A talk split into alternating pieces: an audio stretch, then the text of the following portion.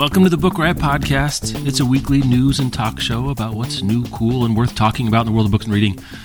Today's Thursday, October 19th, 2023.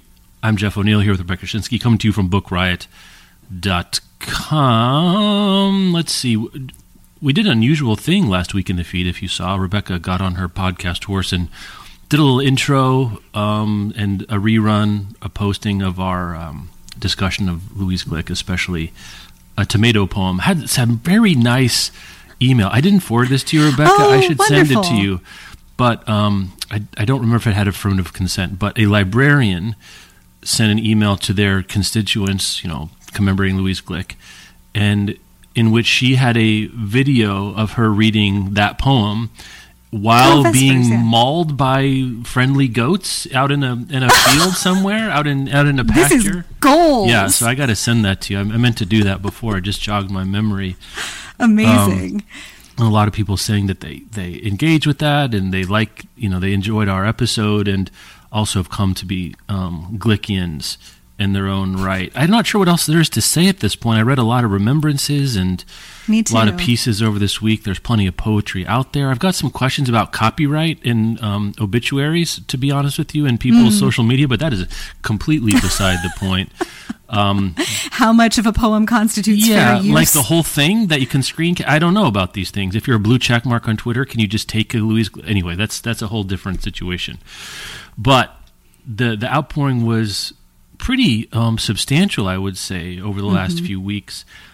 And I'd be curious. t- and I wrote in today in books um, when the news broke.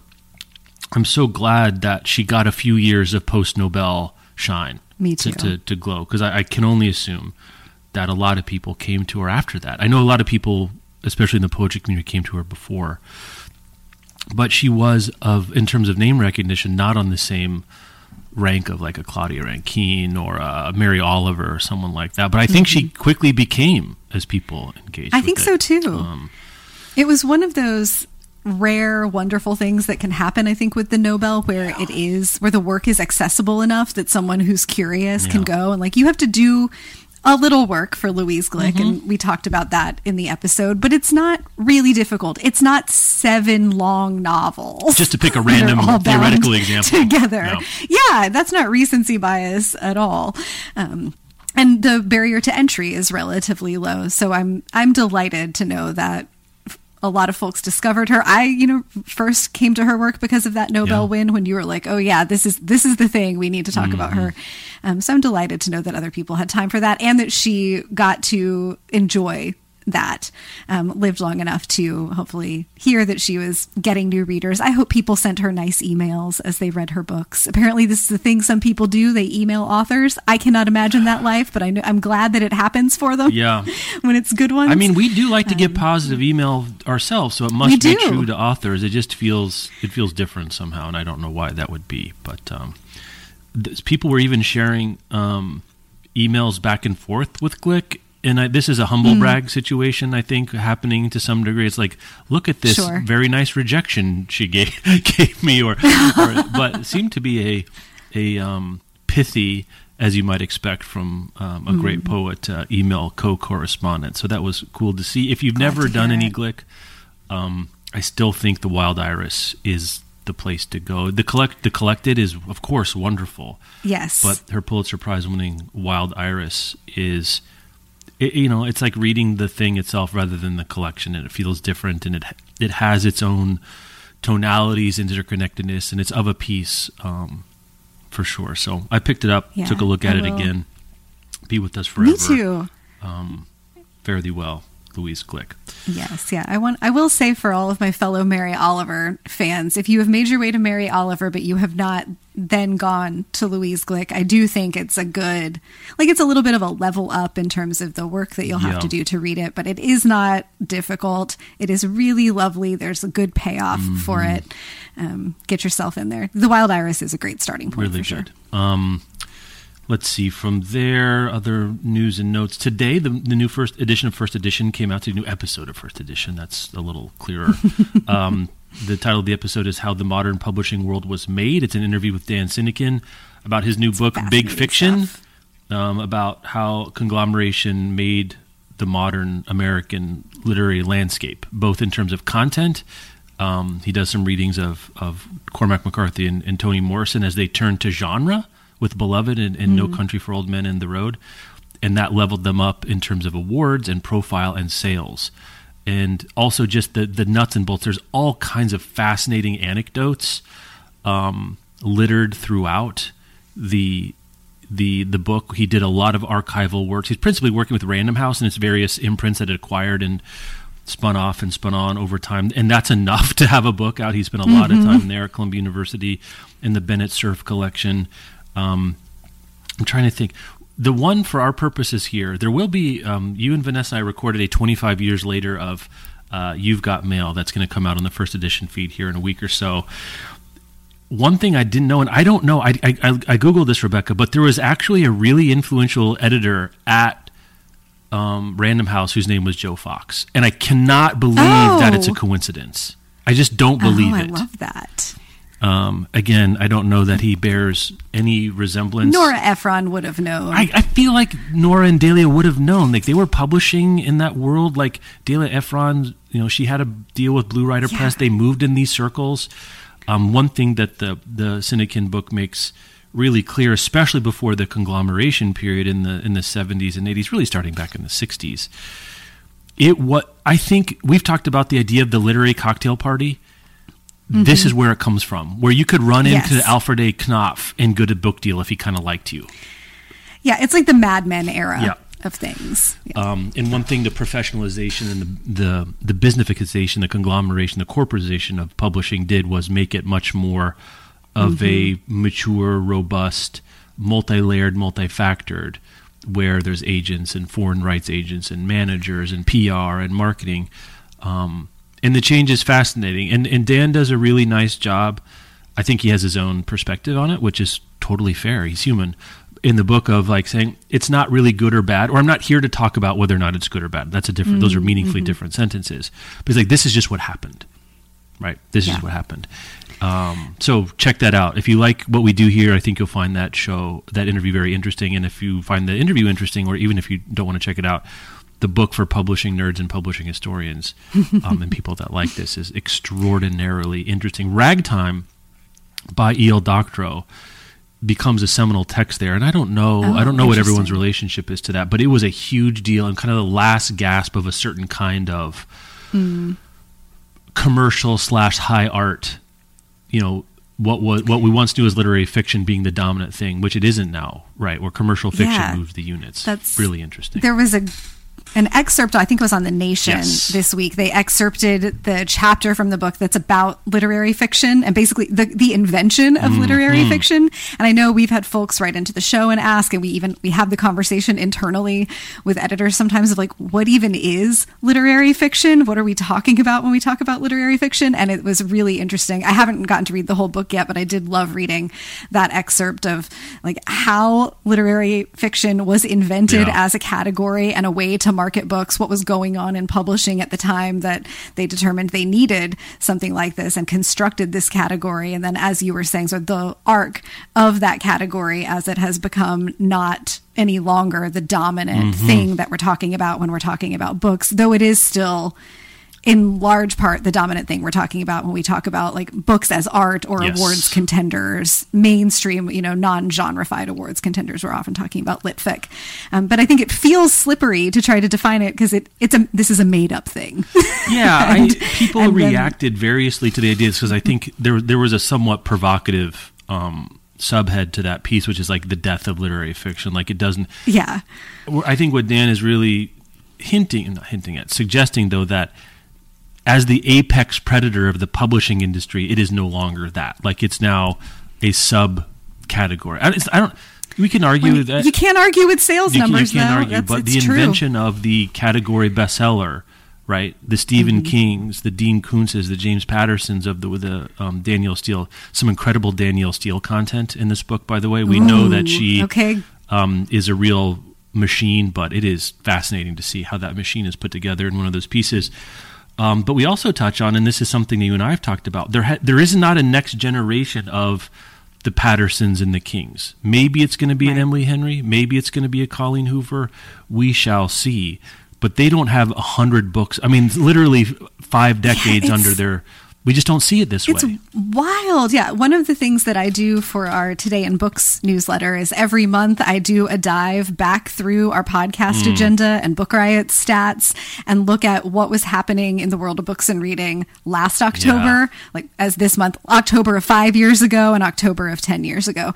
And this month, for the first time in doing this, there was someone who was on the bestseller list in all three of those. John Sandford. Yes, the like thriller writer, political thrillers. I couldn't tell John you one sentence about John Sandford. Me neither. And it was a really grounding Yeah. reminder of like, right, the most of the people who read books are not reading the stuff that's the highbrow literary Mm-hmm. fiction. These we know this that like it's James Patterson who's keeping publishing afloat, but this was like really knowing it.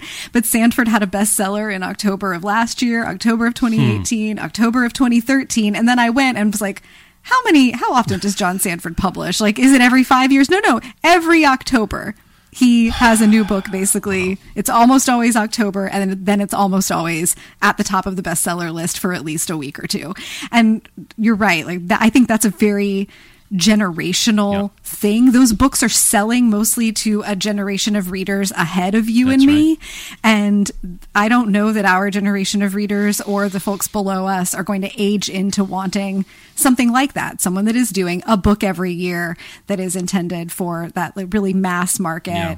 genre appeal but what's going to take its place is a huge Well, it's question commercial romance right now. I mean, if you had to put Right your chip now, on yeah. something, you'd say it's an Emily Henry or a Colleen Hoover, Mm-hmm. right? And and Danielle Steel, not for nothing, is not unlike that. Like you know, the- a True. genre in what then got more.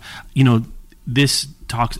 I I could have talked to Dan for three hours, as, and I actually had to cut out a bunch of my own ramblings and like takes because again, I want to have him have the mic. So, um, if when you listen to that episode out there, imagine that the raw cut was twice as much me, and there's still too much me, but I did cut a bunch of me out.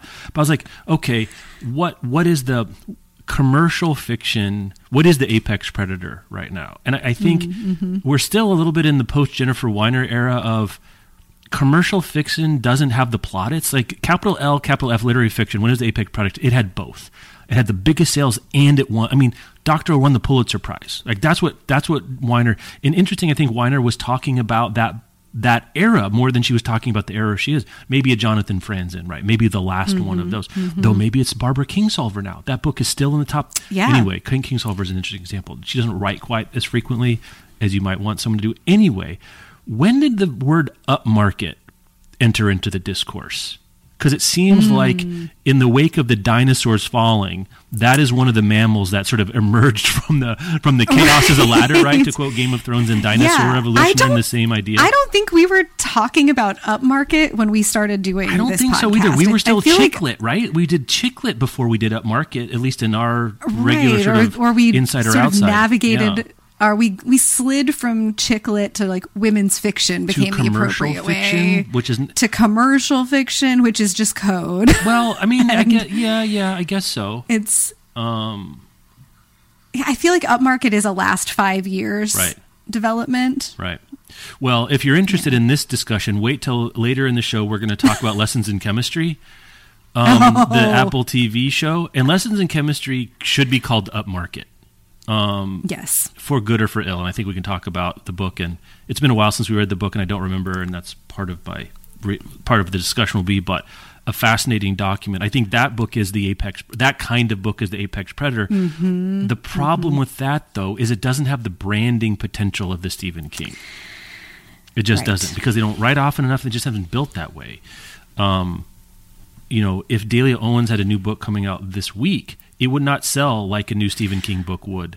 Maybe the first couple of weeks, or let me put it this way: it doesn't have the guaranteed sales success. Yeah, I think the thing that you get from Stephen King or James Patterson or Danielle Steel is the double hit Yes. of there's branding around the author and there is genre consistency and those genres come with conventions that are pretty well defined. You know what you're gonna get. You know what right, you're exactly. get. You you know what you're going to get. And so like I really liked Lessons in Chemistry. I will read Bonnie Garmus's next book out of curiosity, but my baseline expectation from a writer like that is that the next book is going to be about something completely Yeah, different. it's not going to be a physicist who opens a car repair shop. I mean, just the, the Right. Mad Libs it a little that bit. I'm yeah that I'm but I will be getting into another story told Yeah. by someone whose storytelling I liked and that's about as much as you know it's it's very similar to like our relationship to Colson Yeah, Whitehead and the fact that we the thing we love about both of yeah Mm-hmm. Whitehead and Ishiguro are great examples is that it will be different every time it's not even it might be different Yeah. it's just like with the exception of Whitehead doing his Ray Harlem thing right now, you know it's going to be different every time. Mm-hmm. And even his expression of crime novel is very different from the typical conventions of crime novel.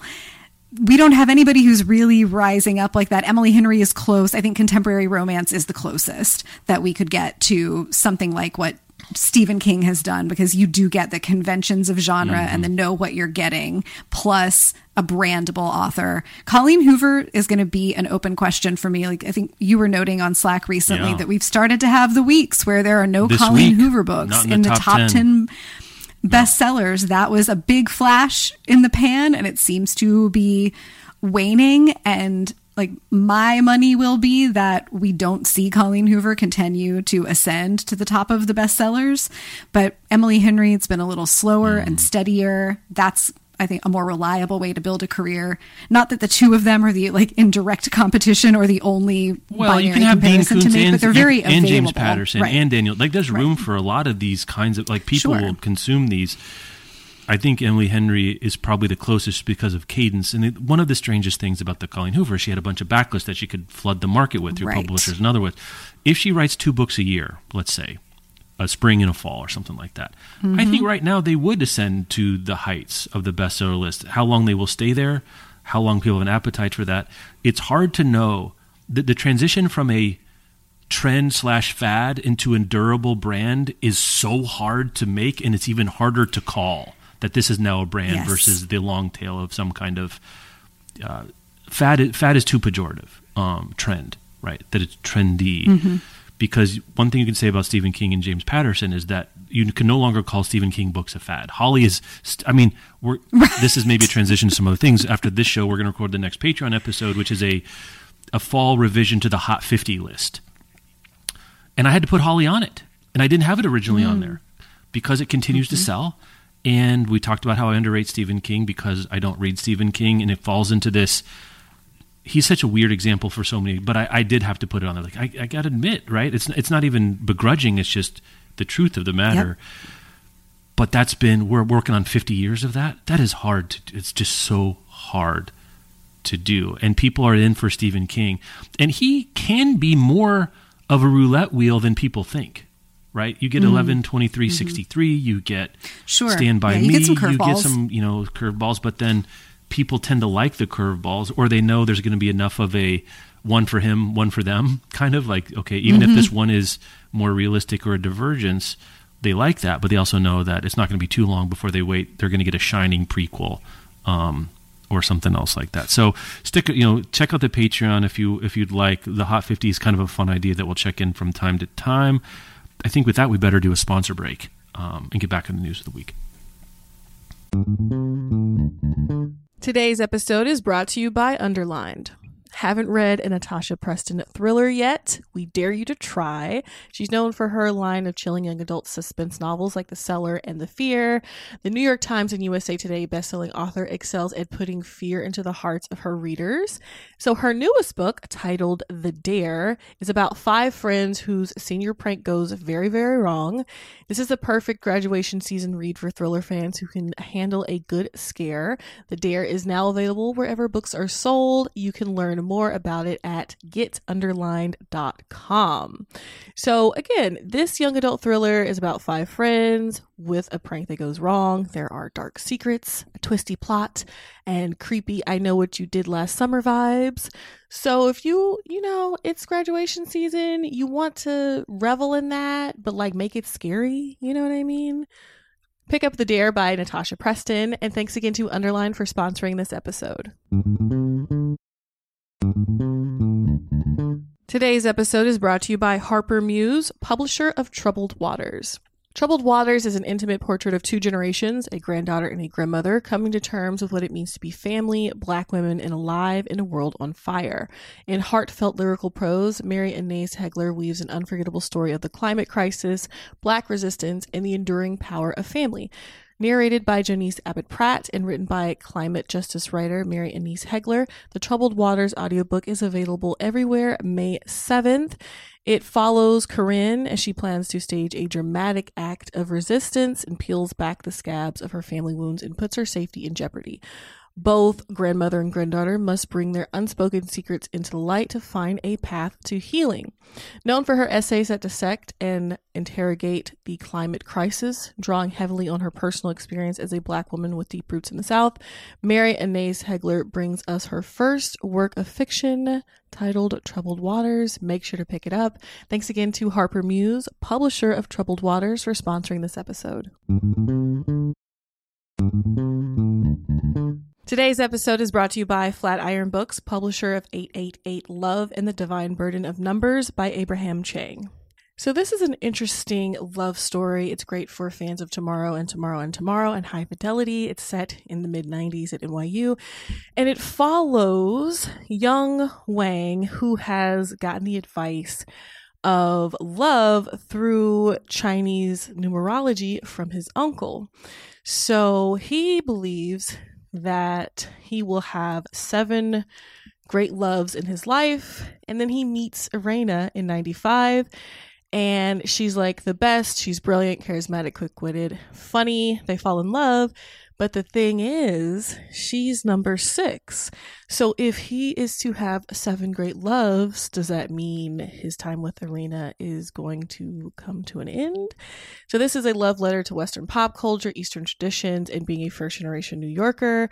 Make sure to check it out. And thanks again to Flatiron Books, publisher of 888 Love and the Divine Burden of Numbers by Abraham Chang for sponsoring this episode. Okay shall we have a let, us check in with where we are with celebrity memoirs. It's been an interesting week. I wrote in today in books today mm-hmm. um, that one of the stories that Serena Williams signed a two book deal, one for a memoir, one of the books a memoir, and one of the inspirational something.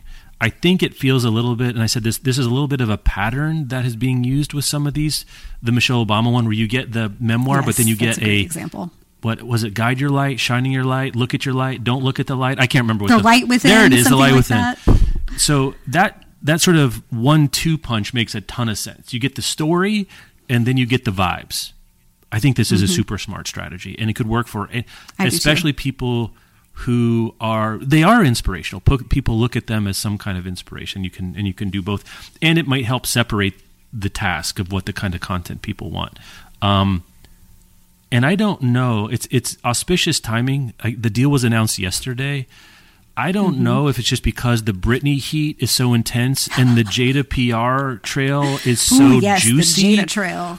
Mm-hmm. I wonder. Uh, Serena is as smart as they, they get when it comes to all sorts of things, but um, I wonder if her price went up in seeing how much juice there were around some of these this worthy um, yeah. uh, uh, woman and me combo. I, I, I, don't know. I found the, the, timing to be very interesting. To be honest. it is it is really interesting, and it's hard not to think that they are yep. connected. I think it's probably likely that they aren't connected. That deals the, take long enough to get solidified, yeah. and that, yeah, the the pause between the deal is done and everyone is actually ready well, but, to but announce on the other it to hand, the press. You know what can change can at the end be. is the number associated with yes. it.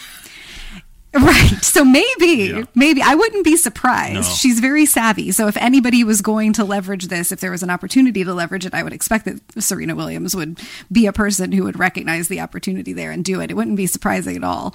Um, but we will, we will never know. The celebrity memoirs are. Wow. This is Popping quite hot. Off. I do. I, this is the hottest celebrity memoir season I think we've seen. I was going to ask you, was podcast. it just me, or was it like this feels like a um, the temperature spiking like September 2023 yeah. global temperatures. It feels it feels like that and I don't know if it's a product mm. especially for Britney of the folks in like the elder millennials hitting elder millennial celebrities have hit mm. midlife and can have enough life and enough perspective to write a memoir and look back on things in some kind of meaningful way, or if it's just we just got very lucky and Britney's coming out, we know that's going to be juicy. Jada Pinkett Smith is coming out, that's going to be juicy. It's also a cultural moment where women who have had Yes. complicated experiences in public life are able to tell their own stories and present their perspectives. And the public is not just ready to hear those but really eager hmm. to hear them because we've been doing this sort of socially reparative work around the way that women were talked about publicly especially in the 90s and so for Britney I think that's a large part of it is not just let's hear it from Britney's side but like the public the media were really awful to Britney Spears and they have not been wonderful to Jada Pinkett Smith and there is something really interesting about a moment where people are very curious to hear to hear the whole story and to embrace that person's side it's not I haven't seen a lot of press around either of these that are like look at the horrible stuff here's here's Britney Yeah. Spears' big mistake Right. you know and that's the way it would have been spun or one of the ways that it would have been spun a couple decades back um, so really interesting stuff i am so sad that you are going to be out of town for work next week Mm. and that i will have to be on newsletter duty because all i want to do on tuesday is listen to britney It's spears only five and hours jesmyn long. ward It's not that long. This what someone was saying in the Slack. I It's know. not that long. You can you can you can shotgun that easily. and i'm going to like mainline it 224 pages writing some newsletters like yeah, no Yeah, doubt. probably something like that. And while we're noting Britney, we talked last week or maybe two Mm. weeks ago about how there had been an announcement that someone else was going to be narrating portion, at least portions of her memoir, so that she did not have to relive the really traumatic, difficult stuff. It was announced this week that someone else is Michelle Williams. So add this to the list of how much did they get paid to narrate. I, I need a soundboard. I've always wanted kind of a soundboard for the Book Riot podcast because I, what I need here is John Hammond's um, "We spared no expense" from Jurassic Park. you know, Yes. because I was like, it, could you get a top, more top flight sort of gener, you know, Gen X, elder Gen X blonde Academy Award? Mm-hmm. I'm like. Would Michelle Williams be a candidate to play Britney Spears in a Britney Spears is- biopic? She would, absolutely, right? She's been Monroe. Yes, Michelle Williams reading a Britney Spears memoir. This is up there with Meryl Streep narrating Yeah. the Ann Patchett novel. And it turns out that she is doing most of it. Britney Yeah. is going to narrate the introduction, the prologue, and then Michelle Williams will be narrating the body of the book. Um, So we'll have a link in the show notes to the piece in Variety where they spoke about this, and Michelle Williams talks about standing with Britney and why um, she is signing on to do this. But I would not have guessed if we had done a like, who do you think is going to narrate Britney Spears' memoir? I would not have gotten to Michelle Williams because she just seems too top shelf. Yeah. But I think maybe we need to start expecting to see these top well, shelf here's names. This is a thing now. Well, I am old, right? And Michelle Williams is about my age, but also Britney Spears was a pop star when I was a teenager. Michelle Williams was probably a huge Britney Spears fan. Your Bayesian prior Mm-hmm. Yeah. is that they were if you were a teenager in 1998 to 2003. You probably it's like Mm-hmm. You're- now if you're a teenager now, your Bayesian prior is that you're a Taylor Swift fan. Now, of course, there's exceptions to that, but your assumption should be that you're a Taylor Swift fan. yeah, yeah. You watch your Dawson's Creek Yeah. and then you dance around your house to hit me, baby, one more time, right. and that's what we were doing in 1998. Yep. Fascinating to see. Would love to see the contract. I never will. Little Birdie's always open.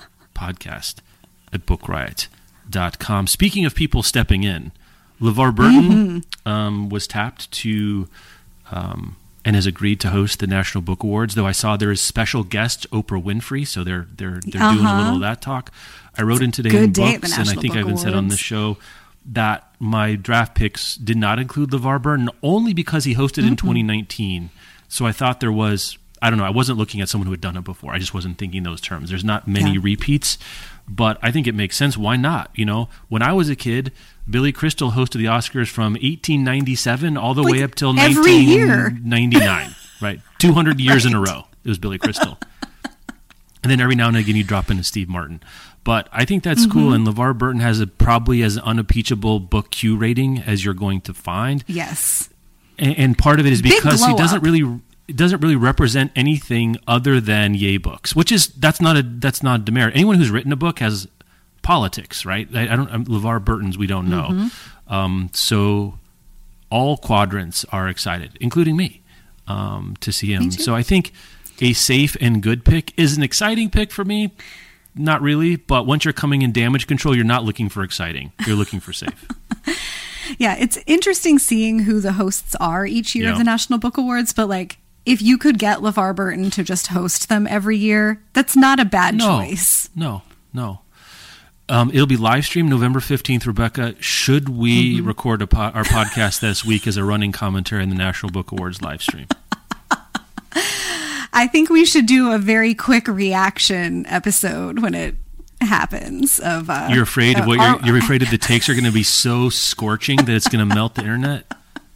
are our souls still in our bodies? No. Do we understand what is happening in the world of books and reading based on Mm-hmm. who wins? Uh, it'll be it'll be interesting. It might have to be a bonus episode. Yeah. I'm not sure that we can keep it clean enough for the main feed. That's true. That- That's live to tape when we don't know what the inputs are going to be. Got to be careful about that. Um, let's see. Moving on down the line. Um, so I think the big story in the book world over the last seven ish days has been Scholastic creating slash confirming an option in its book fa- school book fair armada, right, of, of, of what they're going to bring to your school in those cases. I don't even know if they do those things anymore, but what they're going to bring in terms of stock to sell, that they were creating something, a special collection that was optional that would include the kinds of books that are going to get censored, challenged, or otherwise banned in as we've been talking about. And so if you're a mm-hmm. librarian or you're administrating one of these schools, you could check a box. I don't know if it's actually a box, but you could basically say we don't want this. Don't bring it with you when you come. And that is a very tough look. And there's a part of me I agree with a lot of the takes about Scholastic, you know, this is not standing up for these voices. I'm also sympathetic to some degree for the people on the ground in these schools that want to have a book fair, but also don't want to be subject to the nuttiness that may come along with it or the consequence. Um, and I, I guess I want to remind people here, or remind myself here, that even if Scholastic is doing something unideal here, or these librarians make these decisions, they're not the ones creating the problem. It's the book banners. Right. It's the it's the people writing letters. It's the bigots. Now that doesn't say that it, it exonerates all behavior. I'm not saying that, but it is helpful to remember. I think to some degree that they, these are reactions to environment. And I don't know what a better answer is, right? If there if there really are these jurisdictions and districts where a librarian wants to have the Scholastic Book Fair come and make the books available, but they really believe if they do this and there's LGBTQ titles scattered in that they're going to have hell to pay, I don't know what you do. I really don't. And some people have said, well, maybe we should rethink book fairs completely because you're making, you know, not all kids have money to buy books. I think that's a very a very valid critique. But that existed before th- that critique would have existed before this Right. option was available. So I don't know. I'm, I'm not running Scholastic business. I would like to think there's something other than doing this. There's some this. There's an element that looks a lot like segregation here, um, and that is never what you want to be compared to. Uh, It's hard for me to believe that something that looks like segregation like this is the best solution to a very difficult problem. I don't know, Rebecca. What have you seen? What do you think? What do you feel? Oh, I've seen all of those Yep. takes. Um, I think we're on the same page here that this is a problem that nobody should have to solve. It's a needle nobody should have to thread. And Scholastic notes in their statement about it that this is a direct response to the fact that there's legislation that's either active or pending in more than 30 states that prohibits these particular kinds of books. And since Scholastic can go into schools and then they create a situation where books are purchased by kids on their own without supervision they say quote these laws create an almost impossible dilemma back away from these titles or risk making teachers librarians and volunteers vulnerable to being fired sued or prosecuted that is a very real risk that I imagine Scholastic does not want to be part of at all. And I completely understand why. Because the stories then are uh, a teacher gets fired, librarian gets fired because of Scholastic book fairs. That's guilt and bad PR. This is this is a terrible situation all the way around. It does look like segregation. I've seen folks say like, "Hmm, separate but equal." Wonder Yeah. where I've heard that before. I don't know I don't know how it could be done better. Um, maybe these books are on the list by default and you would have to opt out of having them. Maybe kids could I don't know. Now I'm just guessing. I'm also not a parent, so I don't know how schools do all Yeah. these things every day. Yeah. But like, do you sign a permission slip to opt your kid out of the book fair if those things are going to be available? Or like, can they just really not make them available because it's against the law in those places? It seems to me that this, that Scholastic shouldn't be the one having to solve this problem. Mm-hmm. This needs to come from the schools and the school districts making a decision the thing that my like in the court of rightness the thing my heart wants to see scholastic do is like fine if you don't want these titles you can't, You have, can't a, have book a book fair. fair. Yeah. And then the vast majority of parents who do not support these book bans can use that as one more piece of ammunition of like, look what's going on in our schools. Mm. They have banned books and we can't even have a book fair for our kids. Like, I think some people would get pretty righteously upset if their kids couldn't have the nice experience of a scholastic book fair. I'm also seeing ads around our local elections here where the Democratic candidates are really, really targeting the candidates that have supported book banning. And it seems to be working. So this would be a powerful piece of messaging. But like, I have not seen the Scholastic P&L. I don't know what it would cost them. Could they continue doing meaningful business if a bunch of schools in 30 states just didn't have book fairs at all? Like, if they could take that financial risk, I hope that they would. I hope that they had that conversation. And I, I don't think we're going to know. like someone at Yeah. Scholastic could come out swinging about it.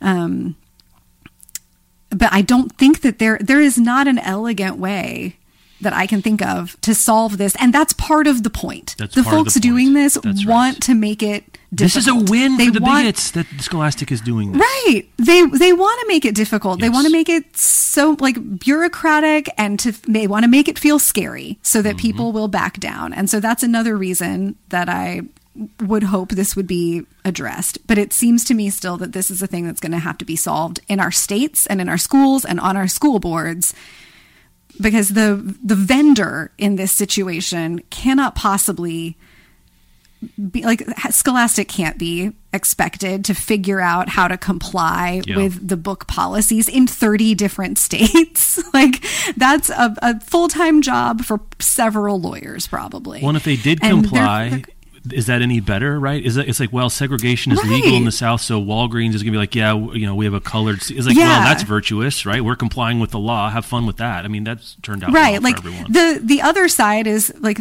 the thing that would be worse would be rather than this optional set of lgbtq titles and books that are about racism just excluding them from everything Mm-hmm. Completely, like which is an option that's available. Like scholastic could have done that. They could have said this is creating too many issues. We don't want to be tied up in all of this stuff. We're just going to pull titles. Like if these books have been banned and challenged in your state they're not going to be available from the book fair. And then they would have been in legal compliance. I, I could understand that. They're probably trying to find a way to make them available however they can possibly make them available. I don't know that there's a win here in terms like I don't know that there's a plan Scholastic rolls out for this other than F you we're going to take our toys Yeah, and go home. Right. you you can't have a book fair. That would get any kind of positive public reception. This is really tough for everybody and that is a win for the for the book banning folks like that's part of it and I- I would assume folks at Scholastic are having really difficult conversations about this and are probably really feeling what the public response has been. The brand is taking a huge hit this week. I Yeah, mean, I'll say that the- right, absolutely, it has. Yeah, it has. The brand is taking a hit. This is not the kind of commentary that you No. want coming out about. and we're being pretty measured about it, house. just compared to some takes out Yeah, there. uh, yes, at this yeah. point. yeah. Um, nobody wants to be in this position. This is a battle, but it's not the war. Yeah. And I think that that's the perspective that I want to bring to it. The battles do matter, but like, I really don't know how Scholastic could have solved this or addressed it in a way that would have both made it possible to comply with the laws and not have not feel like you're putting teachers and librarians at risk of being prosecuted or losing their jobs and also would have made folks like us happy about their solution. I mean, we say this all the time at our jobs is like it's only a principle if it costs you something to to mm-hmm. to act on it. And I think there could be there would be a case to be made, and again, it's easy to spend other people's money to say right. our our collections come with titles that support all kinds of lives, all kinds of people, all kinds of kids, mm-hmm. and all kinds of perspectives. And if you don't want that, don't have us come to your school. Yeah. And it would cost. I don't know how much it would cost them. I don't know if they did the math. I don't know if they said this is an existential threat. Um, is there? That's. I think that's probably what the the most vociferous voice critiquing Scholastic today would want to say. Now, like you said, they're also making it just so happen. You also need to be skeptical when it just so happens the best solution is also one that protects our bottom line. Is also be skeptical mm-hmm. of that, mm-hmm. and that's what this looks mm-hmm. like. As the same yeah. time, how many how many cases, how many book fairs would not happen if Scholastic did that? I think it would have been worth trying that from Scholastic's point of view Me to too. say you know there are books in this. And and you know you don't have to do it publicly but you do it with the people the schools and say we know in your district this and this has happened. The books you know here's what's in here's what comes with us. And it's a package deal. We believe in this. We don't believe in a book fair that doesn't include diverse voices and, mm-hmm. and marginalized um, perspectives. And if that's not something you can deal with then that we totally understand that but we're not we're not going to make a whites only yeah. section of our diner for you yeah. That is uh, gener- like generally, obviously, the solution I wish they had come yeah. to. That's the message that I wish we were seeing. There are, I have generous and less generous yes, readings about how and why that was not sympathizes the solution. with this prob- with this business yeah, problem. Yes, and and you're right. It is not a principle until it costs you something, but you do have to decide if the cost is one that you can it, yeah. right that you can take the hit and i just don't have any sense no. of how big of a part of scholastic's business book fairs are and if you're doing math like this you have to go all the way to the bottom of that slippery slope of okay what if we don't get to have book fairs in 30 states hmm. what if all of those schools where we send the message saying hey our book fairs come with these titles if you're not going to support making these titles available we're not going to be in your schools it's possible that all the schools in all those states would say, well, we would be doing something illegal if yeah. we sold your books here, so you just can't come here. Can can Scholastic lose sixty percent? Well, and it doesn't even need the number of states. Is which states are? Is it and, Florida and Texas? Those are that's right. That, that's and, not just two states. I mean, that is, right, a percentage right. of the population. They're very populous, and you know it's not likely that they would lose all the business in all of the affected states. But you have to consider the what if because yeah. that's the proposition that they would be taking on. I imagine that's you know, we couldn't lose 60% of our no. business no, over it. a principle. Mm-hmm. And we would, I can imagine how angsty the conversations around how are we going to thread this needle so that we can have some kind of principle and also continue operating a business would be. There are reasons to be skeptical and disappointed all the way around it. And Scholastic is taking criticism. I think that they deserve to take some criticism here, or at least to be held accountable and have these questions asked yeah. about how this went. I wish that this statement came with more information about the process. Yeah, and I don't um, know. Do you? Th- what if? What if they said we're doing this and we don't like doing this, but yeah. in, in, support of our customers, which is that's who they are. Like just say it. This our customers. Mm-hmm. We're making this an option. At the same time, we're committing a million dollars a year to lobbying, mm-hmm. or you know, we have a million dollar yes. legal defense fund for any teacher that gets sued because of a. I think that would have like gone that. a very long way. Yeah. yeah, that would have gone a long way towards reassure like putting your money where your mouth is and then it costs you something yeah um, but just doing the you can opt out of having these titles and kind of washing without, your hands it feels like a washing your hands of the just, whole thing it feels it's just mealy mouthed yeah. i think this statement is mealy mouthed the solution feels mealy mouthed and if it had come with a full throated expression of here's how serious we are as a company, that these are our values and that we support these voices. We believe these books are important. We're going to donate a percentage of all of our right. book fair or a million dollars or whatever mm-hmm. it is um, to LGBTQ and you know racism related causes or you know something like that that would have Yeah. I think quieted the okay Scholastic is just making a business decision here. Yeah, I mean, it- are you? Do you stand for something other than the bottom line? Right. And mm-hmm. this one doesn't. It doesn't feel that way. It just even the name of the collection. It's like a double whammy because it's like very touchy feely, kumbaya. I don't know, celebrate every voice or something like that. And like mm-hmm. that's the thing that's optional. It's like God, that's so, so, so crappy. It just sucks so bad. Um, mm-hmm. But I do want to relocate you know, Kelly does a really good job in this in her coverage of literary Yes. activism of like the work to be done is not criticizing Scholastic. I think they like that could be part of whatever is advocacy, but the root of the root here, if you got Scholastic to mm-hmm. do whatever you want Scholastic to do, let's say that. Let's say you let's say you you, you could tell you Scholastic you're going to do this. That doesn't make the reading lives of the kids in these districts one iota better. That is not the root Right. cause of the problem. Um, it's easy to pin the tail on this particular donkey because it's the donkey presenting its ass to us right now, but that is not the farm. the farm here is these Right. bigots and these school board members and, and this hate. Um, and it's you know it doesn't matter that you know it's 11 people account for it, that doesn't matter like the system is being attacked by these people um, and again i think it's helpful to remember that doesn't mean scholastic did anything right here i think there's a case be made that they didn't but they're also not the cause of the thing that they're reacting to Right. Right. okay um, one more sponsor break and then maybe we can get into a little well i don't know we'll see where we want to go i, I want to talk about all this stuff how much time do we have oh crap all right sponsor break and we'll try to rush through this Today's episode is brought to you by Greenleaf Book Group. No summer vacation should be without a great read, and I don't know about you, but I am partial to mysteries and thrillers for my hot month reads. It's hot girl reading summer, always over here. And from the award winning librettist of Legally Blonde, the musical, and the screenwriter of Freaky Friday, Heather Hach, comes the page turning psychological thriller, The Trouble with Drowning. So, when author Eden Hart floats into Tucson's Antigone books in all her dazzling perfection to give a reading, Kat, a struggling writer, can't help but compare herself. Thankfully, Kat's life starts to take on its own Eden like glow when her literary future takes shape and she falls madly in love with Jacob. As demons from her past begin to surface, Kat's mental health craters, and this halcyon dream slips through her fingers. For the fastest paced, slow burn you won't be able to put down, be sure to check out The Trouble with Drowning by Heather Hach on Amazon or your retailer of choice. And thanks again to Greenleaf Book Group for sponsoring this episode.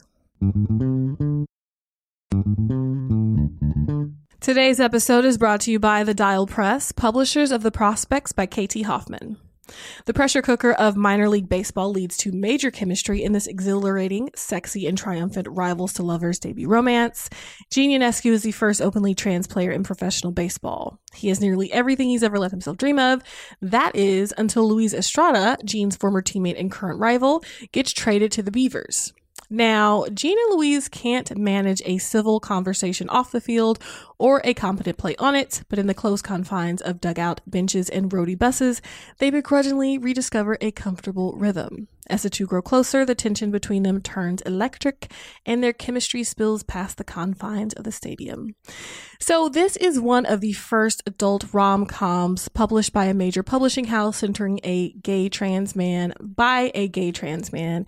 It also has ADHD and anxiety representation and some joyful, heartfelt moments.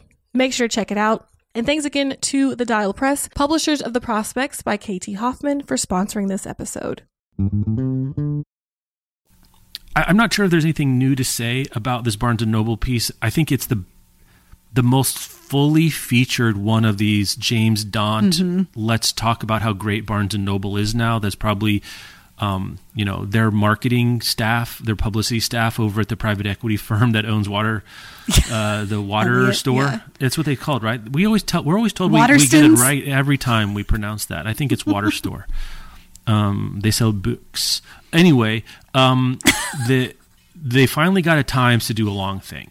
Right, they've been in all these other places. They've been Publishers Weekly. They've been Atlantic and other places. But the, the Gray Lady finally turned their attention to what the hell's going on with Barnes and Noble, and this is the most like architectural, like literal nuts and bolts one we have seen. Yeah. The one that jumped out to me Um, a because I used to go to this bookstore, and it's sort of canonical insofar as the Upper West Side Barnes and Noble. It's like at 86th Street. Mm-hmm.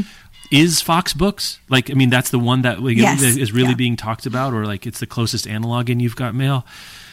And they talk about in that piece what was being done, and not just that. And this is something I hadn't seen before. What the outcome could be like? What's the net effect? And by spending Mhm, millions of dollars part. of like updating it to this new format they went really out of their way to say they don't use architects or brand managers. I thought that was a weird look. It's like we actually don't know what we're doing. We're just kind of throwing spaghetti at the wall because we like it.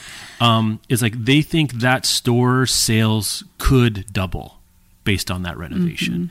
And if you would have told me that the opportunity for growth just from aesthetics and organization, I don't think Rebecca. I would have thought it was that much. Were you surprised by that number? Or you thought it would be more or less? Or What was, Yes. what was your expected value? Oh no, I Okay. my eyebrows went way up Yep. at double. double. like maybe I just have not thought enough about how IKEA really knows what it's doing when they guide you through that store and that kind of design Mm-hmm. matters. But I was very surprised to, to read that that is how sales are going in some of these renovated Barnes and Noble stores Mm-hmm. that have moved away from the like sort of track layout where you've got you know purchasing at the front and then a bunch of impulse items and you do have to like kind of really look for the things that you want and they're trying to make it more friendly for browsing and they're solving for flexibility Yeah. here which is a thing that you and I both uh, really appreciate much so. uh, in ter- uh, and that they want the stores to be able to move stuff around and have different kinds of displays and for different kinds Mm-hmm. of customers to be able to shop and browse together. And it does just look a lot nicer. He you know Daunt notes in here that the old barnes and noble aesthetic the one from the store in the country club plaza that we both love in kansas city was r- really masculine. And he says it's you know influenced by a small little band that happened to own the company you know like the dark wood and the green carpet. And Yeah. it did. It looked like Maybe you should have a you know, cigar and a, and a glass of brandy and a smoking like- jacket. Yeah, like a 19th Burgundy century study. emerges you and- know. Yeah, Yeah. he tells you that in his library there there are many leather-bound books, and you're like, yes, okay. Um, but it's bright and it's welcoming, and you know they've got people quoted in the piece who are like, yeah, this this bookstore actually feels like it's about books Hmm. again, which for a while Barnes and Noble felt like it was like a toy store that happened to sell books. But doubling it really surprised me. And who knows? Like, PR, we- marketing Yeah, and who knows? yeah. Right. And the the reporter does note. Let's see who wrote this piece. Um, Maureen O'Connor does note that since Barnes and Noble is privately held, they don't have to disclose their financials. So we will not be among those who know what's going on here. Although I imagine if it does double, Daunt will go on another PR Yeah. tour to crow about it. Well, I would Um, imagine if they weren't seeing returns from this invest, they've been doing this infrastructure stuff for several Yeah. years now. So if they weren't seeing results, they still wouldn't be doing it. I don't think. That's true. Um, and they note that some of them, if the if the shelves are built into the walls, that's a much higher ask, and the Mm-hmm. you know the value of the, the renovation is so it, the cost of renovation is so expensive they don't do it. Anyway, I thought it was a good piece. If you're interested in it, go check it out. Yeah, New York it is a Times piece. Having said that, some of this is just an excuse to tell you an anecdote about a recent trip to Barnes and Noble. Would you like to hear it? Oh, I'm not. you know I love I'm these. not. Sh- I've got. There's three pieces to it, and any one of them isn't worth relaying, and maybe all three of them together still isn't worth. But here we go. Try me. Maybe if I can bundle them, right? You can disassociate the value of individual pieces by putting them into a bundle. So I went into one of these new format. It's this is not just a reformatted. This is a new store, and it's in Okay. it's in a strip mally kind of area here in Portland. It's out by the airport. For those of you who are listening or ever come to the airport, want to check out the Barnes and Noble, and it's a smaller format, covers out. It's this modern thing, and it's it's fun to browse. It's nice to browse. My kids enjoy it. I enjoy it. I went in looking for Blackouts by Justin Torres because I wanted a hard copy, and they didn't have it in stock. So there's ding number one, tough beat, National Book Award finalist, it Yeah. book contender, didn't make the cut as far as I can tell. Second, they had How to Say Babylon um, shelved under new fiction. Very tough look Oh. again for Bri- so right away I was looking for two things. I was like, hmm, interesting. And then I was walking, just kind of walk around to see what's there. And this was a very much a you've got mail moment because I hear uh, a woman that had come in and she's talking to a staff member, and she goes, "I'm looking for." I think it's called The Starving Caterpillar by Eric Carlisle. Are you for real? I'm for the real. Starving, The Starving caterpillar. by Eric Carlisle. Amazing. And then the staff member, they're like, so she's like, oh, okay. Um, And then she says, "So Starving Caterpillar by Eric Oh my Carlisle. Let me go see." Oh, Jeff. And- no, and- t- say it ain't so. Well, and listen, I don't think you need to know any. It's not a. It's, you don't have to know anything about anything necessarily to do any kind. Anyone can be good at the job just because you didn't recognize or couldn't immediately parse what that was. But that was a very like Noel Streatfeild moment, right? And I was trying not to be a. I didn't want to be a jerk, right? So mm-hmm. I was like, huh. So the the the staff member walked away, and I I, I said to the woman, and here's the best part. I said, "Oh, I think you're looking for the Very Hungry Caliber, Cater- Caterpillar by Eric Carle," and then I pointed behind her. And there was a whole And there it wall of Eric Carle books with two giant, very, and I was like, you know, there, it's a retail store, right? It, it just is. But that was a Uh-huh. very like funny, funny moment to see. So, the starving caterpillar. so all this stuff about we run like an indie, a little salt in that particular pitch was uh, introduced into the recipe for me on that particular day. That's one day I'm looking for two books. They're kind of nerdy, hipster, whatever. But um, so were those three stories worth relating to you as a bundle in this? Do you think listeners yes. care? Okay. That that bundle was worth it Yep. p- just for the starving caterpillar by Eric Carlisle. Carlisle. Like, are the kids okay?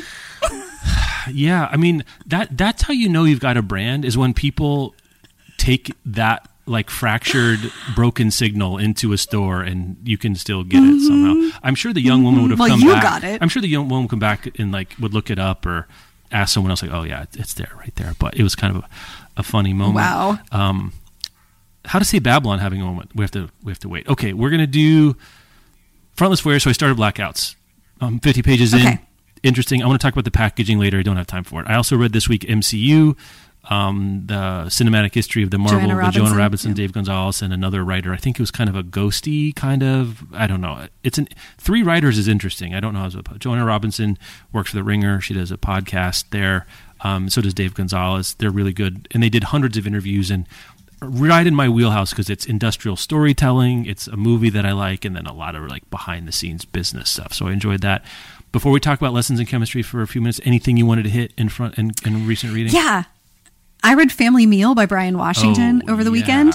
And mm-hmm. okay, Great. Okay, excellent. Yeah. It was one of those like I had all day Saturday open. I hadn't had a free Saturday in like a month. I wanted to sit on the couch and read a novel that I could take down in one day and I was like Bryan Washington is going to be it and I was right and he was great. It is it's really good.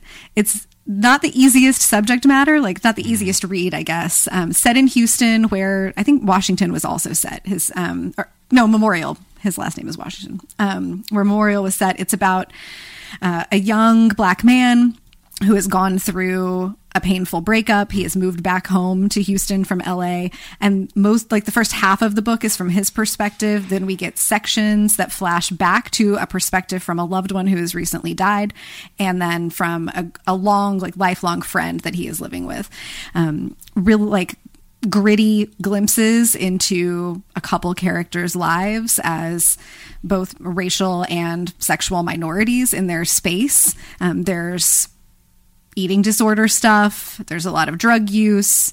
Um, it's so like there's trigger warning stuff, and it was I think the first time that I had seen an author write functionally a trigger warning into the front of their book, like where the prologue would be, or really where the epigraph would be. There's a like, hey readers, this book contains all of these things, and if that's tough for you, like maybe skip it or be gentle with yourself. And it's signed by Bryan Washington, which is really interesting.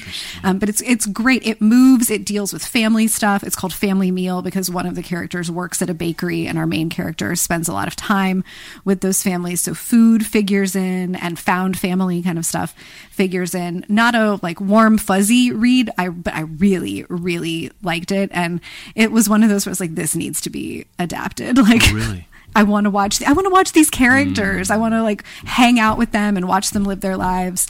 Um, but it was it was a good page turner. I really liked it, and I'm halfway through a little romance called Maybe Once, Maybe Twice by Alison Rose Greenberg. That the setup is the main character and two different men that she had dated early in, earlier in her life made a pact that if they were both single when they turned 35, they would get married. And now she is 35 and she's reconnecting with both of them and what's going to happen.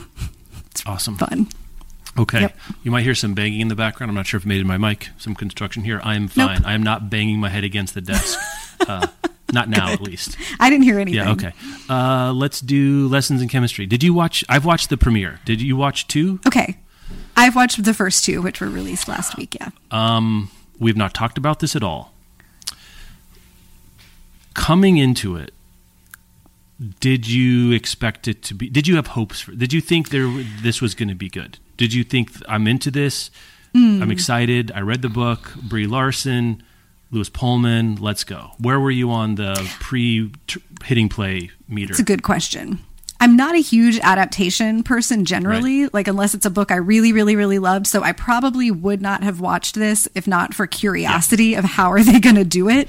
And there's a lot of star power. So I was hopeful that it would be good enough and really curious about how they were going to solve the tone problem that we had talked about. Like the book is great and it's really difficult to figure out who to recommend it to because it's great and also there's like a sexual assault that's a big surprise halfway through. yeah. And and the the show does solve that and smooths out some of the questions that I had about how are they going to make this work. I at, at two episodes in, I feel like they have done a good job adapting this book for TV. Okay.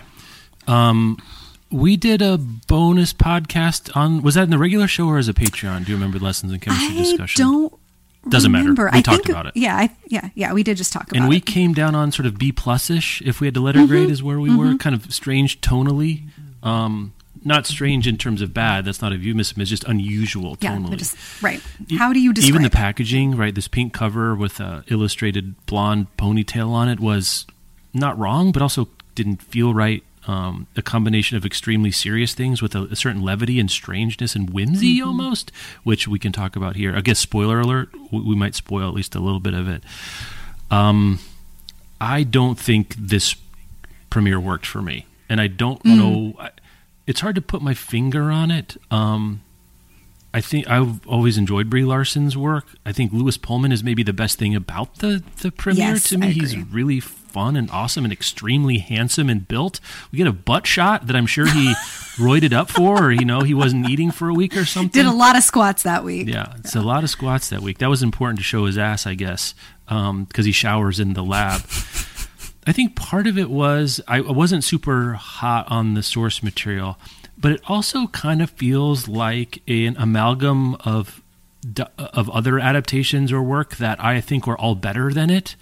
I think it's hmm. part Mad Men, part Hidden Figures, part part, Mad Men, Queen's yeah. Gambit, and I think all of them are better than this by a considerable margin. That's the question I was asking myself while I was watching these was who is this show for? Yeah. like if you weren't a super fan of the book. And I was not a super fan of the book. So I don't know that I'm going to continue after those 1st two. Mm-hmm. I think they did a good job adapting it. I'm missing like there is a zaniness Yes. to Elizabeth Zott on the page that Brie Larson either she's not bringing it out or the writing of the show did they not call this is the decision they decided to make or whatever yeah Yeah, they went for like a little more of like a straight line, very uh like very serious, very possibly particular. neurodivergent i think we're writing around a lot of these issues and some of like the lewis made me think of it especially and and I didn't I didn't wonder when I read the book if Bonnie Garmus was trying to code that character as a neurodivergent, but it feels like Definitely either does. Larson is playing her that way or it was written that way. I kept thinking I'm I'm missing like an Emma Stone like sparkle in the eye from it. yeah Um, and I like Brie Larson a lot, but I I don't know if it's casting or you know, what else is going on there. I think that the showrunners did about as good of a job addressing this book and making it for TV as you could, at least from what I've seen so far. That the first episode has flashbacks that sort of hint that this character has experienced yes something, which i thought was very well done i wondered how they were going to handle this and who knows with the future Yeah. ones if we're going to get a full And- reenactment or not but i thought that was Well, so you do. Oh, You you get a full reenactment in the second episode. The second episode starts with an on-screen Warner that are warning that there will be sexual assault and like you know the usual number you can call if that's something that you need resources for. And then it does show pretty early in the episode the whole experience where, where elizabeth zott is sexually assaulted by a professor who is in the department where she's trying to get her phd and that that's the origin story of why she is working for this chemistry company with her master's but never finished. Um, so we get that and then we get like it goes back to the main storyline where she's meeting Lewis and she's falling in love and you know all of that good stuff is happening. The chemistry between them is fun to watch when they and I can, think when they give themselves a moment to let Yeah. off the hook a little bit, they, it is yeah fun. there's there are some nice moments in the second episode between them um, it feels true to the spirit of the book where this was a story about a woman who had had this experience and it had shaped her life but it wasn't the defining experience in how she thought of herself and that the book and her life could still have lightness and still have joy. Um, and it feels like they've tried to stick to that um, for the show as well. But really interesting. I was like, who is going to watch this if you're not doing the experiment that we're doing of just like for science? I want to know how they've made this. Yeah, Um, but I- man, casting is The great. casting, and, and again, as an Apple production, it looks like a million bucks. It Uh, does, Soundboard, does. we sp- spared no expense. Well, two uses of the soundboard that doesn't exist today. um, it looks like a million bucks. You know, it's still confusing, like where we are. I mean, in the book, I think we get a little bit more like we're in a private research lab. Like, if you don't know that, they're like, there's this Remsen money, and where's the stuff coming from, and who are all these people? and I don't somehow the book got away with what feels like a bit of a cognitive dissonance of lightness and darkness, of seriousness and zaniness. And the show decided to do neither. Like it's neither it didn't lean into the dark element, at least in the premiere, right? It's like Mm-hmm. it didn't really become that kind of satire critique in the stuff about sex discrimination and the, these pig-headed jerks felt really on the nose in a way that wasn't interesting even if it was probably contemporarily accurate. It just feels like yeah, we, we know this we, we saw mad men. You know mm-hmm. we, we did yeah, this I think already. that it's it's just suffering for the fact that we've all seen Mad Men. We have seen a story that's largely about sexism set in that Right. time period. Like the sets look like it. I love I love this time period. Yeah. The costumes are wonderful. There are some good dresses and like good old-fashioned cars, but it feels so much like watching Mad Men, and Mad Men handled all of those things with a lot of skill and deftness, of like a, a lot of showing and not so much telling. And there was a lot of telling about it, especially in that first episode of Lessons in Chemistry. We're like, I don't know, maybe if you didn't watch all of Mad Men, it's not fair to like make No, it no, compare. no. That's not what Bonnie Garmus is doing, but that's in our brains It as is. TV viewers. So and the subject matter, like the actual chemistry. Um, it's been a while since I had organic chemistry, but I think I got gobbledygook out of it. Right? Like, what is Yeah, abiogenesis and nucleotides? Like, good lord! I was thinking about the Lauren Graham novel or the memoir where she talks about Science, um, science, when she was learning to audition. Yeah, science, medical, medical, medical for medical terminology. Like, yeah, it could have just been chemistry, chemistry, chemistry, and like uh, I, I would be none the wiser. Yeah. So, in an interest, I, I can't imagine. It doesn't feel like the same kind of thing that's happened to the lessons in chemistry book is going to. Um, I don't think here. so. I, I don't know. This is something we need the court of truth to tell us. Do, do the the book club um, contingent, and that's both figurative and literal, that loves loved lessons in chemistry. They turn this on. What is the reaction to it? I kind of find Mm-hmm. it hard to believe they're gonna be like, "Yep, this is it. This is the this Nailed is the, it. they got Right. it exactly Yeah. right." Um, okay, that's our show, Lessons in Chemistry. You can get it on Apple TV. Again, it looks wonderful. Also, the first episode was, was like 59 minutes. It was so long, um, very long to do. Not a not a great start to our adaptation fall, but there's there's some heavy hitters coming. We didn't talk about American Fiction trailer. Do yourself a favor, go Google American Fiction trailer. That now we're talking. Spicy. Now we're talking. Rebecca, thank you so much. Email us, podcast at bookriot.com. You can find the show notes at bookriot.com slash listen. The Patreon, patreon.com slash bookriot podcast, and first edition. That's a lot of stuff for you to try. A little something for everybody. Um, and we'll talk to you Later.